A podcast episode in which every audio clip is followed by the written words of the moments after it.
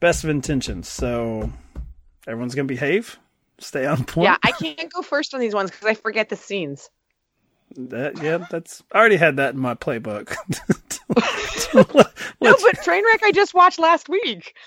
I remembered that shit. I still had it in my playbook, no matter what. I was like, let's let Jess copy off Dave, or or if he's if she's gonna attack someone, it's gonna be the last person to speak, which will always be Dave. So I will just weaponize you in that way.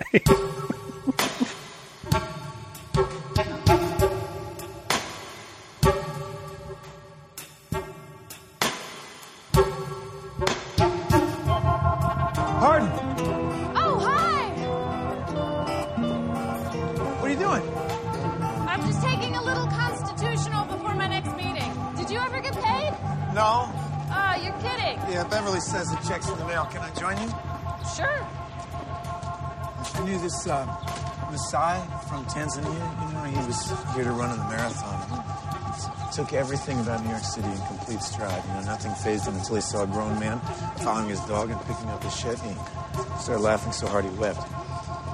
I suppose that custom could seem strange, like out of context. What was that? Uh, I overheard your conversation about how like is a language prophylactic. Ah, What is fictocritical anthropology anyway? Well, it is a way of writing about anthropology that blends ethnographic observation, storytelling, and like. Do we have to walk in a circle, or can we walk around the park? We can walk. it's so hard to find a full time position. I want to point out, and I didn't point it out in there, but um, Dave really agreed with you in the last episode. I noticed that. I know, very agree. I think it was just because the length of the conversation he forgot, and then he would get up to it and was like, "Well, I, I guess Fuck, I agree with as Mike." Just go with it. Just go with the flow. I don't even care anymore. All right, so we've not spoken in six months. okay, fun. Let me think about what I've been doing in those six months. I still have a cold. That's Jess, our guest, by the way, that you've not heard from in six months. Oh shit! So it's Say hello, been Jess. a long six months. Hello. It's been exhausting. Uh, really tiring. Actually, it was six months. It's um summer. this is Damn probably it, winter. Knowing our pacing, it'll be even further in the future. But Jess, Well- Jess, we're we're very happy to have you back. So um, you've been on a couple episodes now. So uh, how can people reach you online? Do you do you remember this time? Fans of our show will remember that you can't remember, you know, hashtags or ats on Twitter. So do you have it down this time? Hashtag Grand Gesture Pod. Is that it? Excellent. Yeah, I love that you combine. but yes, sure, we're our own hashtag now. That's my fault for bringing up hashtags. That's, yeah, that's, on me. Right. And you can also follow me at ReachMead, but I'm not on there. So just follow at Grand Gesture Pod, and then if I ever talk or have any kind of thing, it will be perfect. Just watch, listen to them; they're amazing. That was that was perfect. That- so That's the perfect introduction. I have nothing else to say. So, Mike, Yes. why don't you uh, tell us what movie we're talking about this week? Maggie's Plan, starring Greta Gerwig. Nothing. That's all you got. Expect a little enthusiasm. I don't know. Everyone loves Clearly, Greta Gerwig. the best of uh, the best of Greta Gerwig's work, right? Maggie's Plan. That's Mm, yeah. I don't Upper know. echelon. I I don't know about that. She is merely a uh, performer here. She is the, the lead. So this is not a Greta Gerwig joint. This is directed by Rebecca Miller, and uh, it's just an old fashioned romantic comedy. I could give. I'm looking at Wikipedia here. Is it? Is it old fashioned? Quiet from the, the Peanut Gallery. Speak when spoken to. trying to trying to talk to the listeners now. I'm not talking to you people on the the Skype call with me. Sorry. You people, jeez. Look, I'm assuming that Maggie's plan is not the most well he wasn't a runaway hit. rom com. So I don't know what clips will be used here. I will try to use as many as possible.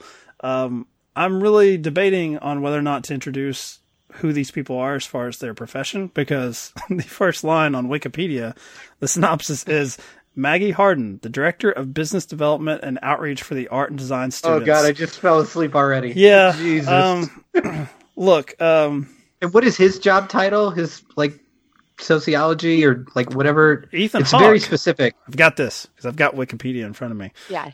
He plays John Harding, and even the Wikipedia summary here has this in quotes: a ficto-critical anthropologist. Yeah, I bet that's not even a real thing. I bet they made it up. That's why it's in. That's why it's I in actually quotes. prefer that they make it up. I would I would like the world better if this is a totally made up. yeah, I don't need this to be a real thing. True enough. But our meet cute for this. Maggie meets John when he's trying to become something else. He's trying to become a novelist. So he's tired with the lifestyle that he's got uh, at this university as a ficto critical anthropologist and uh, wants to write, I guess, his version of the great American novel. Unfortunately, his wife is not as enthusiastic about this, played by Julianne Moore. And uh, she's very Another successful. Mike Deniston favorite. Great in everything. Yeah, I mean, it seems like you have some slight complaints about Maggie's plan, but we've got Greta Gerwig, Ethan Hawke, Julianne Moore. That accent, though, Mike. That's, there's a lot going on with Julianne Moore in this movie. I will try to avoid playing any clips of Julianne Moore doing this Batman villain accent that she's got going on. but she's not happy right. with his uh his pursuit writing the novel and uh I guess there's a series of meet cutes between Greta and Ethan here where they keep running into each other. Uh, one is like a paycheck because their last names are similar and then they get to talking and she expresses interest in reading his novel which I think I think anyone can get that to a writer. This is suddenly a major turn on that anyone actually wants to read their writing. So you see his interest. the narcissism. Sure.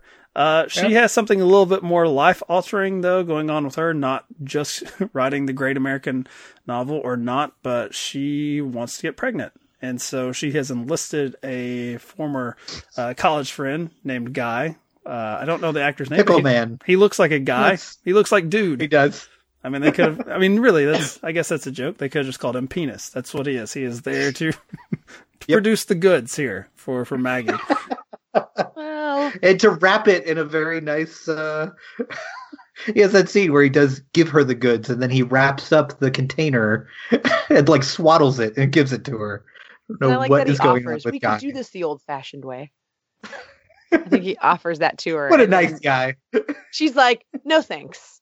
I'm good. I mean, it's the least you can do when you're invited over to uh, Greta Gerwig's house to go masturbate in her bathroom. That you can be like, hey, maybe I won't do that. In most circumstances, that would be the decent thing to do. Hey, how about I not do that? Here, And it ends up probably being the right decision because, as she says, he is swift at uh, giving her the goods. So Dave, you, know, remember probably not the weird weird details about this movie. I just watched this last week, and I'm like, I don't. No, Wikipedia doesn't have anything about that about his swiftness. Dave's all over it. I'm just, I'm just giving you the sound cues as we go. Yes, yes, you are. Uh, nice images in my head as well. Thank you, Dave. Hate you so much. Anyway, it's about time to turn this over to our guest, but I'm not yet finished with the meet cute. I haven't because this is a there are so many meet cutes here. So we get Guy coming over. He provides the goods, the pickle juice, I guess. The way I can say this before Jeff's comes in and makes this an explicit episode, like she did six months ago with our train wreck episode. Um, God, let it go, guys. Let it go. It's remember been everything. six months, Mike. Let it go. Yeah. Remember Been six everything. months. Just like Dave and the swiftness of Guy here. Ethan Hawke then comes in, most inopportune time, because she is attempting to inseminate herself. And that's the moment he declares his love for her. And uh, so I guess for the rest of the film, it sort of calls into question who the father of this child is because you do a cut years later and they've established themselves. He is divorced from the horrible Batman villain Julianne Moore and is now with Maggie. and this is sweet, right? This is a great meet cute. We we love this couple together. Nothing weird or strange. Spencer Tracy, Katharine Hepburn, same shit. We've seen it before. I I feel like is this the meet cute? I thought a meet cute was just when they first meet. Don't they meet in the Pickle juice In the- for me. That's what's so cute. Isn't this a pickle juice meet? I feel like it's an action thriller. He's like, no, no, no, no, stop with the sperm. I have sperm. No. He's like Pretty much what's going on here. running up the stairs. There's cuts to him running up the stairs just in mm-hmm. time to Yeah. catch her. Sure. I actually find that I don't know if I find it to be sweeter, but it's definitely more interesting than a writer uh, getting aroused by the thought of someone reading his work. Like I, when that, when I'm first watching this film, I actually don't even know if I feel like the Maggie character has any genuine interest or she's just being polite with him. I, I can't really tell. Right. So that meet cute doesn't actually work for me on both sides, just on his side. She does have like an interest in him that seems to be apparent. Like, right, she's got that whole like scene with Maya Rudolph. Right? She's like, "What's Um, up with where- that dude? What's with that guy?" Right? Yeah, yeah, where she's like, yeah, she's like, what's with that guy? Yeah, like, which is like, you know, it's like girl sussing it out. We're sussing, we're sussing the, that shit out, figuring out if, uh, you know, he seems interesting. He's a bad boy, bad boy of fictocritical Tell me, Maya, is he swift? Tell me how swift he is. Good old Ethan. He's swift. Yeah. How swift is he? Although, does she want him to be swift in that moment? I don't know. I'm just, I can't remember. Um. So, and then he meets. I do find that scene very interesting. I mean, I find these characters all kind of ridiculous, and I and I I actually enjoy a good ridiculous character, but I also do love, even though it's like she's like so absence of you're right, like kind of emotion or in or like total interest because she's so planned, right? That's essentially Maggie's plan, right? She she wants to plan everything out and then um and make everything kind of work the way she wants it to work. So this seems like kind of a romantic gesture. So she's like, like him coming over to declare his love, and that kind of interests her. Um, but then that, that scene of him like going for her her nightgown, which has like a button on each, like five million buttons. Oh, it kind of cracks me up though. and it's so unsexy. Both of you are providing very unsexy details so far in this episode. I don't feel like we're selling And buttons. Maggie's plan. You know, to the many who have not yet experienced it, uh, they are completely turned off by this. Well, and I'm the one that said pickle juice, comparing it to semen, and I'm the And one that somehow we made it worse. Yeah, yeah. That's- yeah. And then Yeah. one was Swift.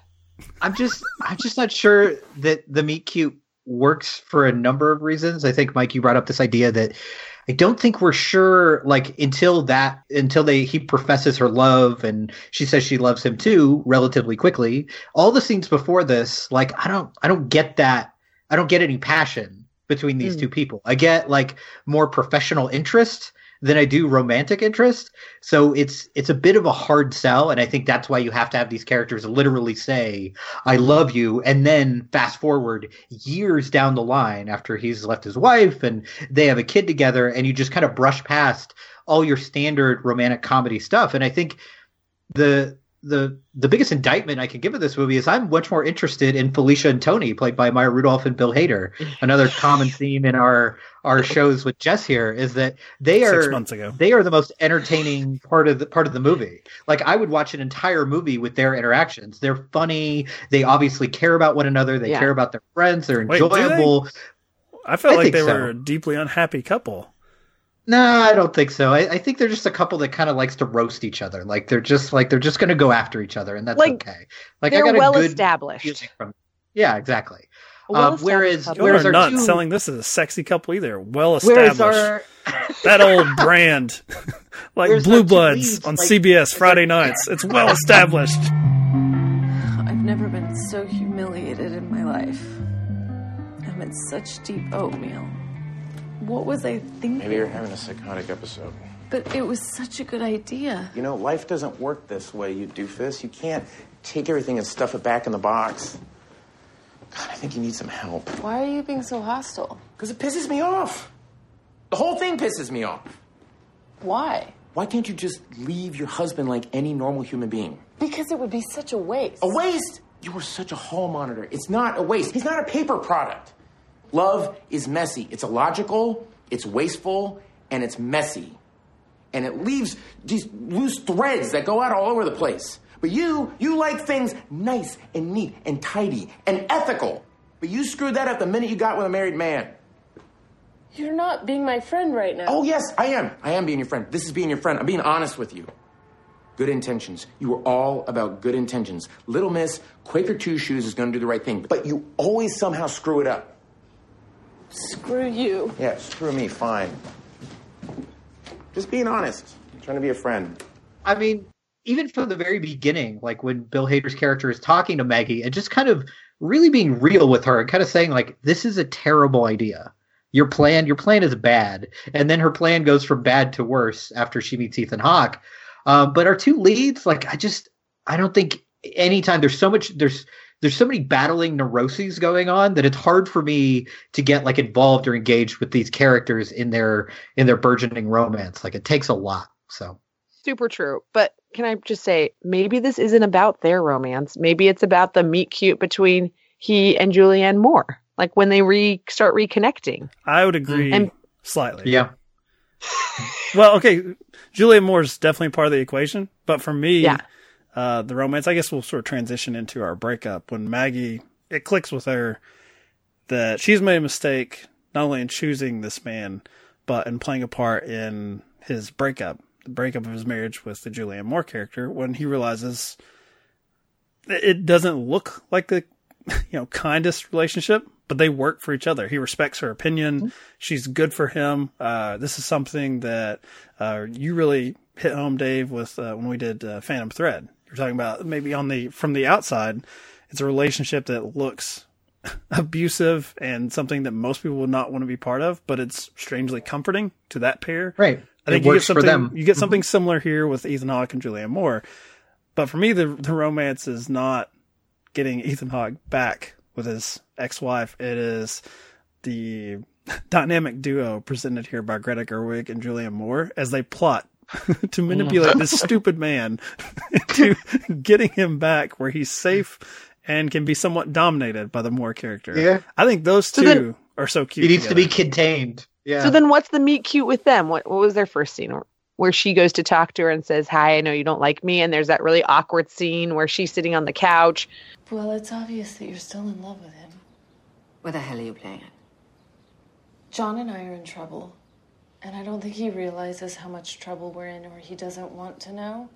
And then when I saw you at the reading, I realized that there might be an opportunity, an opening to somehow get the t- two of you back together. I see. I see. So you are you're tired of your little affair. You're all done with it. Now you want to make sure you don't feel guilty, so you're going to manipulate us all into some absurd happy ending. I have met a lot of control freaks in my life. In fact, I, I thought I was one, but uh, you you make me look like an amateur. I didn't mean to insult you. Have the decency to leave him and face the fact that you poisoned my life and my children's life and probably John's life with your own selfishness. That's your burden. You earned it. Uh, wait a minute. If you had such a perfect marriage, why was John miserable? You neglected him and you used him and you didn't believe in his talent. If I am so awful, why are you trying to get me back together with him? Because I think that actually, even though I do think you are pretty self absorbed and extremely needy, that he needs it. It keeps him in balance. It's thinking about you that stops him from only thinking about himself. Leave, leave, leave. Leave. Please, For- oh, leave you want me to leave? house. Okay, Leave. I'm leaving. Okay, Leave, sorry. Like she's trying to convince her, like, I want to get you back together and, and like kind of presents the plan. Is that the meet cute for them? Yeah, and I, I think there's stuff that you're obviously not seeing from Julianne Moore's perspective. She's a very hmm. theatrical character, obviously. We've made fun of her accent, but there's obviously been a thawing of her feelings because she's profited professionally off of this breakup. Like she's now presenting herself as some sort of scorned woman. Uh, and so it's like she's outside of it now and she sort of has that objectivity. And that's why I like, like she, I think she sort of playfully sort of throws some jabs at the Greta Gerwig character. Yeah. But she also pretty quickly is like, all right, I can see the logic in this. Yeah, Like, yeah. And that's what that's what I like about her character. But I do, and, you know, I do want to just the last time I'll mention the accent. I do think that that's probably a wise and fun choice by either Rebecca Miller or Julianne Moore here to to go with that because this is a pretty absurd premise, and I think you need as much in the way of distractions. I think Bill Hader and Maya Rudolph are kind of distractions. They're like the Greek mm-hmm. chorus to this plot, calling everyone idiots. And I mm-hmm. think you need those things because if you treated this as straight melodrama, this is, this does not work at all. It's, it has Yeah. to be a little bit offbeat and funny. Julianne Moore's great. What's wrong with you, Dave? You're the one who called her a Batman villain. That's on you. The best Batman villain of all time. Whoa, whoa, whoa, whoa. Yeah, but Two Face for you, Tommy Lee Jones, Jess. Is that what you're going with? what about you, Dave? Is it? Do you see a different romance? I know you love Bill Hader and Maya Rudolph, but you got to be the tiebreaker between me and Jess here as far as who the, the what is the true romance at the heart of this film. Well, I okay. What you want to change your vote already, Jess? No, let's hear let's hear Dave's, and then I'll tell you if I'm changing my vote. Oh my goodness. I think I'm sold, Mike. I'm sold. God, I hate hate to agree with anyone, but uh, I do feel like the true romance here is between uh, Maggie and Ethan Hawke's character. I think that's Yes. where it lies. I'm back Um, on my side. but she's celebratory now um, because I think that's what that's what drives the plot in this movie. I think a lot of stuff happens after things start to go south between the two of them, but I think that is what is kind of pushing things forward from the start of the movie. It's her, I guess, attraction to his writing and his attraction to her reading. That's what that's what's pushing it forward. Go In ahead, that Jess. moment that they in Be nothing, a fair weather just- fan here, and the the, the many romances of Maggie's. I mean, let me just say, I felt really right and really right on about that call, and so I'm really glad that Dave could agree with me on that. Um, and then also, um, you know, the moment where she's he is unbuttoning her like dress, there does feel like a moment in in some ways please that stop. they're not Stop professing one another's love. the undre- unbuttoning. Hold on. Let me one button. Oh, I Two look, buttons. look forward to six months of gifs from you on your Twitter account of this. I gotta find those. Um, but she she, they, it feels in that moment like they definitely are saying, especially because it goes, it does cut and then go so fast to the kid that they're saying "I love you" to essentially what the other one is going to provide for them, which is Hmm. one is the, the stroking of his ego, right, and for for her a kid and kind of what she thinks her life should look like, right? Um, Mhm. even though he's married and that might not be completely part of her plan, but something about him is very alluring to her, whether it be his success or his intelligence or I don't really know what she could fi- she finds attractive about him. I mean, he's We kind were of talking about Ethan know. Hawke, right? About Ethan Hawke, yeah. Yeah. What? What So- could anyone? that disgusting wretch. How would Look, anyone he's love him? I guess he says some cool things. Um, That's he sounds pretty smart. Probably the reason for his screen presence is, I guess, he says some cool things with that sort of jaded sensibility. I can see a cigarette in your hand right now as you say it, and Ethan Hawke's character's hand. I'm imagining. Um, I don't know how to really proceed. Like the breakup here, it's it's just like a plot point in the film. Like it's not like there's like in most romantic stories, the breakup would be a means for people to get back together, and this is a mm-hmm. decision.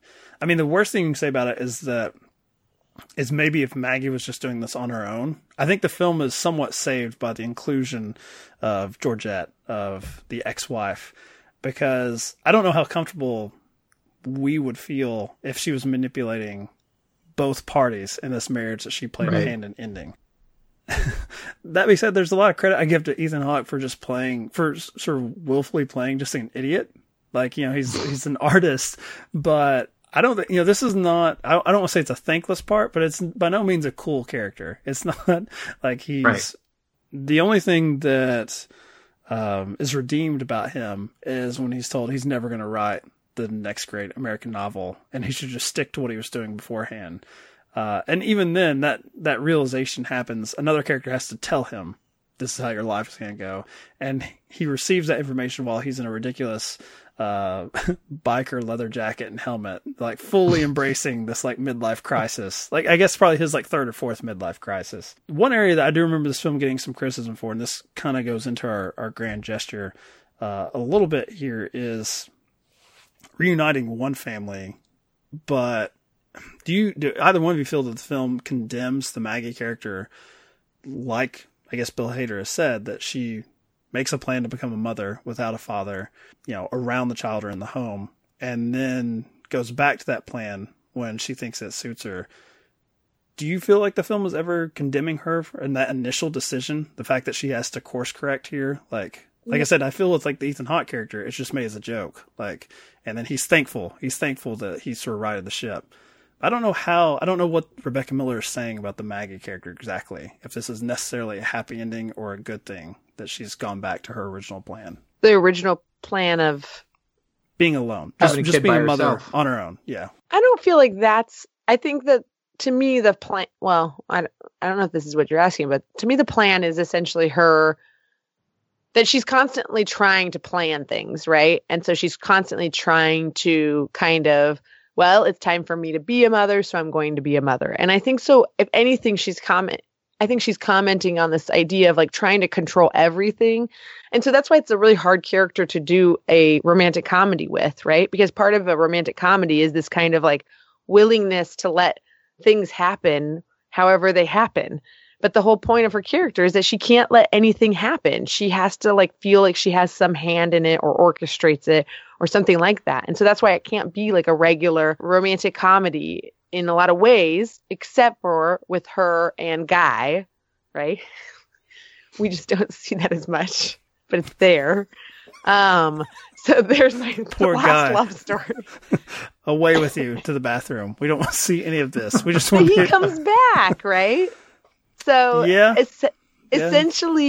That's he's the character that represents that she can't like he was in front of her all along, but she's so obsessed with what she wants or what she looks. So I think there's kind of like an obsession with like it's kind of like a don't plan shit so much. That's what this movie is saying. Don't plan shit. Just let it happen. usually not not the most romantic of terms. So Dave, you have something other than just let it happen. I don't know. I've I've seen this movie twice now, and both times I feel like the movie doesn't like its main character very much. Hmm. Like I, it constantly puts it puts her in these situations where she is being lectured by her friends, where she is making mistakes, where she is, as you said, Jess, trying to control things, and everything goes wrong. And basically, the movie essentially ends like the movie. You could take out everything that happened with Ethan Hawke and have the beginning of this movie, the end of this movie, and not much has actually changed. She may have learned some lessons, things may have changed for her, but I think you're meant to think that like, okay, this kid is is from Guy, like given the fact that you know her kid loves math and you know is is really good at ice skating or whatever other cue, clues are in there. Um, but I think constantly throughout this movie, and I think a lot of it is because of of the of the lead actress here. You have this this kind of neurotic character who's constantly making mistakes. And i think the i think the movie as a whole is just kind of putting her in these situations where she's sure to not not succeed. So it's really hard for me to like get engaged with this character too because she's just she's either out of control in her own life or trying to control everyone else's life without really thinking any of it through. Do you think she's missed uh, the grand gesture here? Because the the guy character that Jess really likes. I think you like Guy, right? I the pickle like man that. Okay, yeah. pickle Who man. doesn't I thought they get together at the end. That's the, the implication that they're gonna like could be I, I think that's don't be a monster, Dave. that's the you stole my line. Um, That's who i am I think that's probably the most romantic touch in the film is they, they leave you with that little bit of hope that he sort of re-enters like I don't want to say his rightful place, but almost like his rightful place in a rom com. Like in most other rom coms, Guy would be the sort of funny, quirky lead. But this is a weird film in that, you know, he's making a grand gesture of saying, I will I'll help you, Maggie, become a mother, but you know, I will be hands off as far as a participant in this in this child's That's life. I mean, it, it it's a pretty big one considering there there's a scene that happens towards the middle of the film where after her and Ethan Hawke have gotten have got married, and he you can tell that like the emotion on Guy's face when he sees this child and believes that it's his, and she's quickly like, no, no, you know, it's funny coincidence, but you know, I actually got together with my husband, you know, married now uh, around that same time period, so you know, th- this is his, and so I do think that he's made a grand gesture that, in a weird way, like was part of the initial plan, but Maggie has completely dismissed it, or she sort of bought into the idea that uh, the Ethan Hawke character, like what he did, was somehow more romantic, or as. rom- But if it just comes down to the byproduct of being a mother and this child, it is a little insulting to Pickle Man that he's he's just st- exit stage left. No, no, this is Ethan Hawke's. I'm I'm sure about that. That's I've, I I really struggle with this film. Kind of like what Dave was saying as far as I don't know. Like I don't know how they feel about Maggie. And casting Greta Gerwig is strange because she's so likable. At least to me, Right. she's a very Yeah. likable presence. but I feel like you have a lot of characters saying you're such a shithead. and I feel like the director is kind of saying you're a shithead, like you're you're not paying attention to the things or the people that you should be paying attention to. Mm-hmm. I.e., Pickle Man guy. Are you agreeing with Dave in this episode? I'm very confused. I feel like I'm agreeing with both of you because I'm saying Guy should be paid more attention to. He deserves more credit. I agree. Yep. I agree. I don't know what the grand gesture is though. the grand gesture could be kind of wrapped wrapped in with the kind of the breakup of you know Greta Gerwig and Ethan Hawke's relationship is that I think she feels like by even though she's tricking him to do it, I feel like she's do, she feels like she's doing the right thing by him to con, to reconnect him and his ex-wife even at the detriment of her own relationship which she feels like is on the rocks and she's like they, they are better for each other than we are for each other Or so Ethan that could be seen as a and grand Julianne. Moore's children who express, you know, they express some uh, concern about their parents getting back together.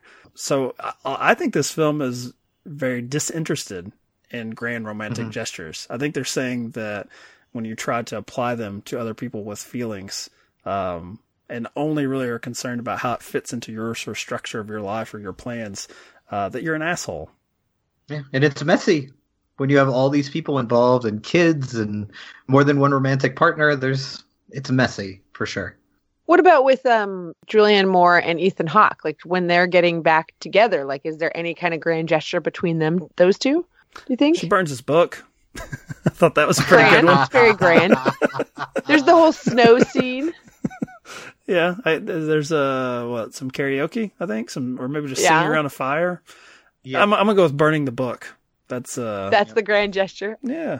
It sets him straight. It gets him back to like where he needs to be and back into academia and out of with his head out of the clouds. So The worst thing you can say about the Ethan Hawke character uh, is that she burns his book, and about two seconds later, he's totally unconcerned with it because she's like, "No, no, here's how you can fix it." And it's like, well, Right. fuck, man, if you didn't even care about it, what has this whole process been, or what did you put Maggie Right. and your your family through? Like, you know, you sort of derailed the idea that she had for her life uh, by coming over with your own grand gesture and saying, "I love you." And it's Right. all been for naught. It's all been for something that you can just disregard two seconds later as soon as Julianne Moore. And believe you me, if Julianne Moore told me to like, you know, I don't know, go kill a cat or something, I would give Oh. it some thought. I'd give it. I was like, well, that sounds a little rough, and you know, it puts me on a course for something like I'll be on Dave's couch one day. But I don't know, Julianne Moore, red hair, freckles, yeah, makes a little I sense. like might might be worth would- it. She'd never ask you that. Georgette though, I don't know. I can see this character. Georgette might. maybe. Georgette will definitely ask you to kill a cat. My point is though, the Ethan Hawke character just being that quick to say like, yeah, yeah, that book sucked, that was stupid. It's like, dude, that is like years of your life and years of Maggie's life and your children's life, Yeah. and even Georgette. Like you put all of these people through that. It's like what five years of his life and everyone else's life that he poured into that, and she just and he immediately reacts with anger, and then it's like, oh yeah, I guess you know me better than that. I guess it's okay. Have you guys ever had someone like disregard something you love and like been like, Jess, I produce like Podcasting. podcasts every day. What are you talking about? I don't even know if a member of my family's even like clicked on one. Maybe like to like it on Facebook. But as far as like, I could be talking about God knows what, killing cats, and they'd have no fucking idea what I'm talking about on a weekly basis. hey, that sounds comforting just to know that my family doesn't listen to me. But I will say this though, but no, they would have to listen to it. I thought it was me talking about killing cats every week. I'm like, Jess, Yeah, jeez.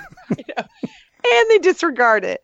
I mean, they don't just. It's not just about like just like not listening. That's just passive. Like I don't have the time to listen to it. Whatever. Lots of excuses. But they actually burn the podcast in front of you and mail it to you. How do they burn podcasts? I don't know. Onto a But they CD? do- Is that what you're talking about? And then they break the CD. They, ta- they take Just the time. snap it.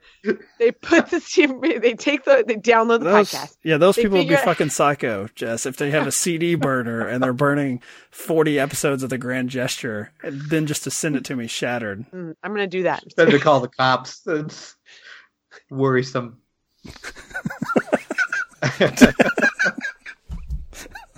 I don't know why that tickles me that Dave's thought is worrisome. you learn nothing from Georgette. You don't have any sort of theatricality at all. Bad. I don't Yeah. like that. Am I wrong? No. Uh, Jess, you kind of stole my uh, question or thunder there as far as how we wrap up these shows. Uh, as far as having some sort of, I don't know, maybe a better question would be some sort of plan uh, to position yourself or your loved ones in a way that you actually think is a, a positive change. Uh, I guess this could be a romantic relationship or maybe just a friendship, uh, and it just totally backfires on you. Um, probably because they're wrong. In my experience, they were wrong and they were not cooperating with me, and it would have been better off for all involved if they had just done what I said. But for you two people, I'm sure, I'm sure Dave and Jess, you were in the wrong when you did it. So tell me about that. Never. What's it like being wrong? Never in the wrong. No, I, don't was know. wrong or something. I would never know the answer to that question. You two are obviously Maggie's. Come on. I'm Georgette on this show. You all can debate if you're Greta Gerwig or Ethan Hawke, but tell me about your flaws. That's my question.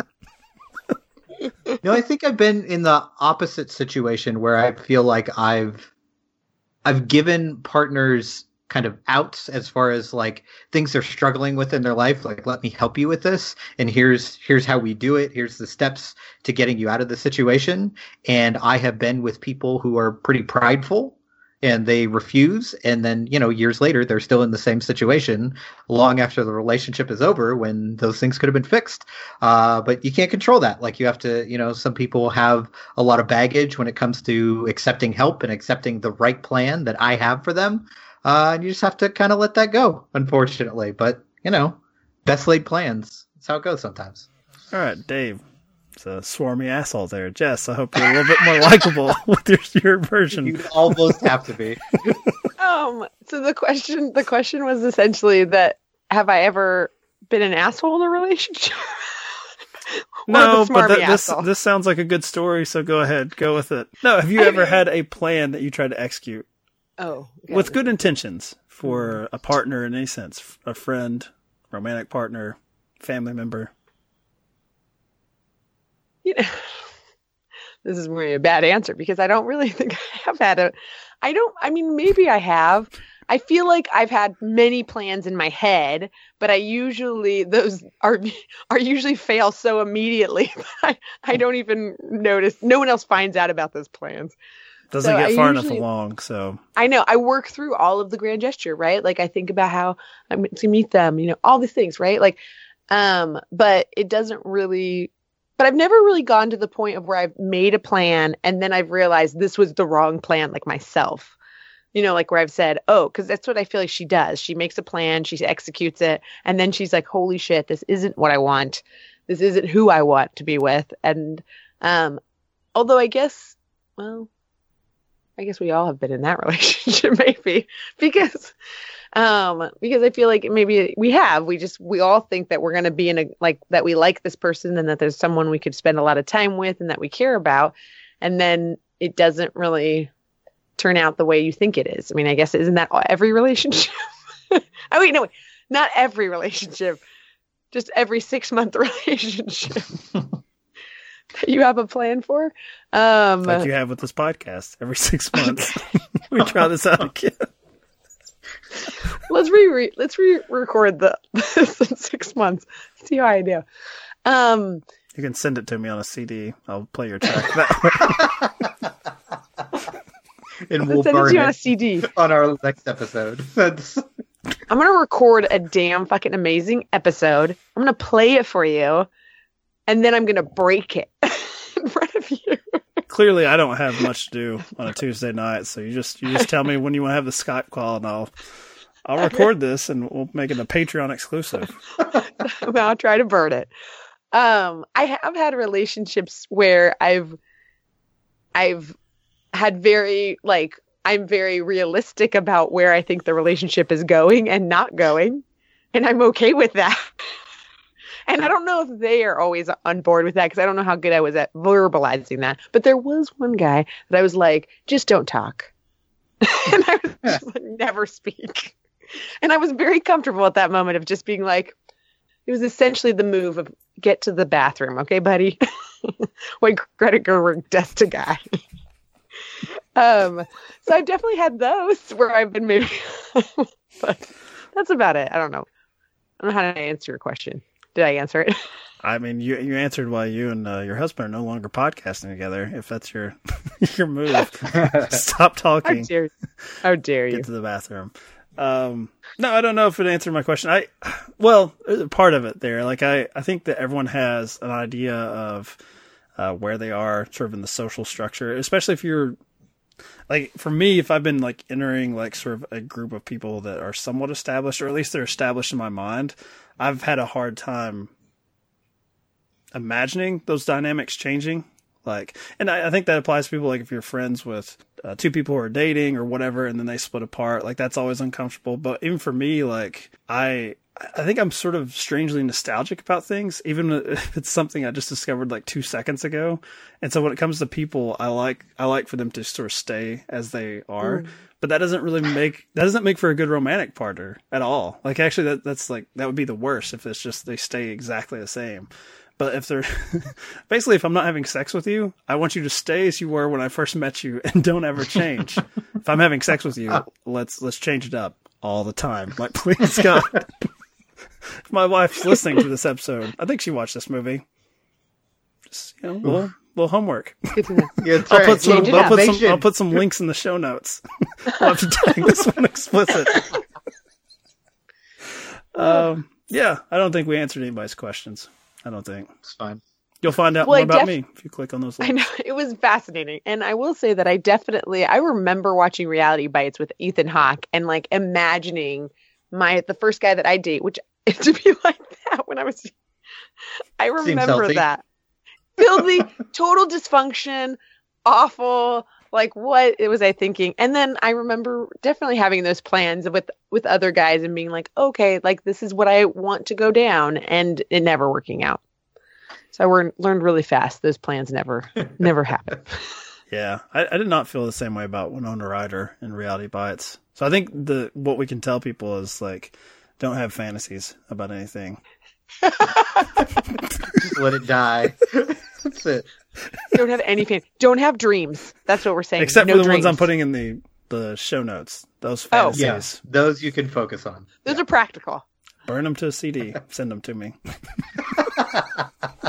Jess, where can people send you their fantasies and CDs and other weird stuff?